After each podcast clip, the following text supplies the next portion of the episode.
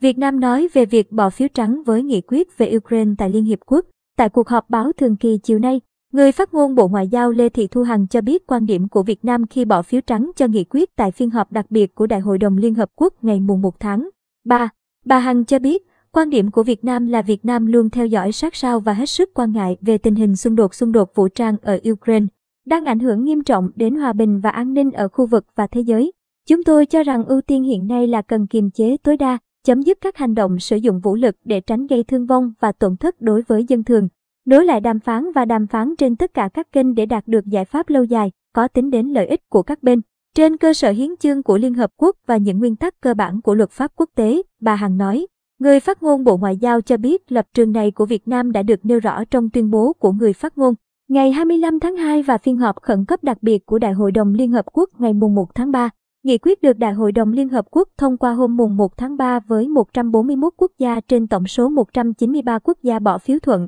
ba mươi lăm quốc gia bỏ phiếu trắng và năm quốc gia bỏ phiếu chống. Việt Nam, Ấn Độ và Trung Quốc nằm trong nhóm bỏ phiếu trắng. Về việc sơ tán công dân Việt Nam ở Ukraine, bà Hằng cho biết hiện nay tổ công tác bảo hộ công dân, các đơn vị liên quan và cơ quan đại diện ở nước ngoài đang phối hợp với Ukraine và các nước lân cận như Ba Lan, Romania, Hungary và Slovakia, ưu tiên đưa bà con từ các vùng chiến sự sang các nước lân cận. Tính đến trưa nay, mùng ba tháng ba, hầu hết bà con người Việt đã ra khỏi Kiev, Odessa và hàng trăm người ở Kharkiv ra khỏi vùng chiến sự, đã và đang được bố trí sang các nước lân cận. Khoảng bốn trăm người đã sang Moldova để đến Romania, một trăm bốn mươi sang Ba Lan và đang ở Warsaw và ba mươi người sang Romania. Các cơ quan đại diện Việt Nam đang hỗ trợ thủ tục giấy tờ nhập cảnh, quá cảnh, cư trú, phối hợp với chức trách địa phương và hội đoàn sở tại để sắp xếp chỗ ở tạm thời, cung cấp đồ dùng thiết yếu. Bộ Ngoại giao đang phối hợp với các bộ, ngành liên quan và các hãng hàng không để báo cáo chính phủ phương án sơ tán bằng đường hàng không cho các công dân Việt Nam.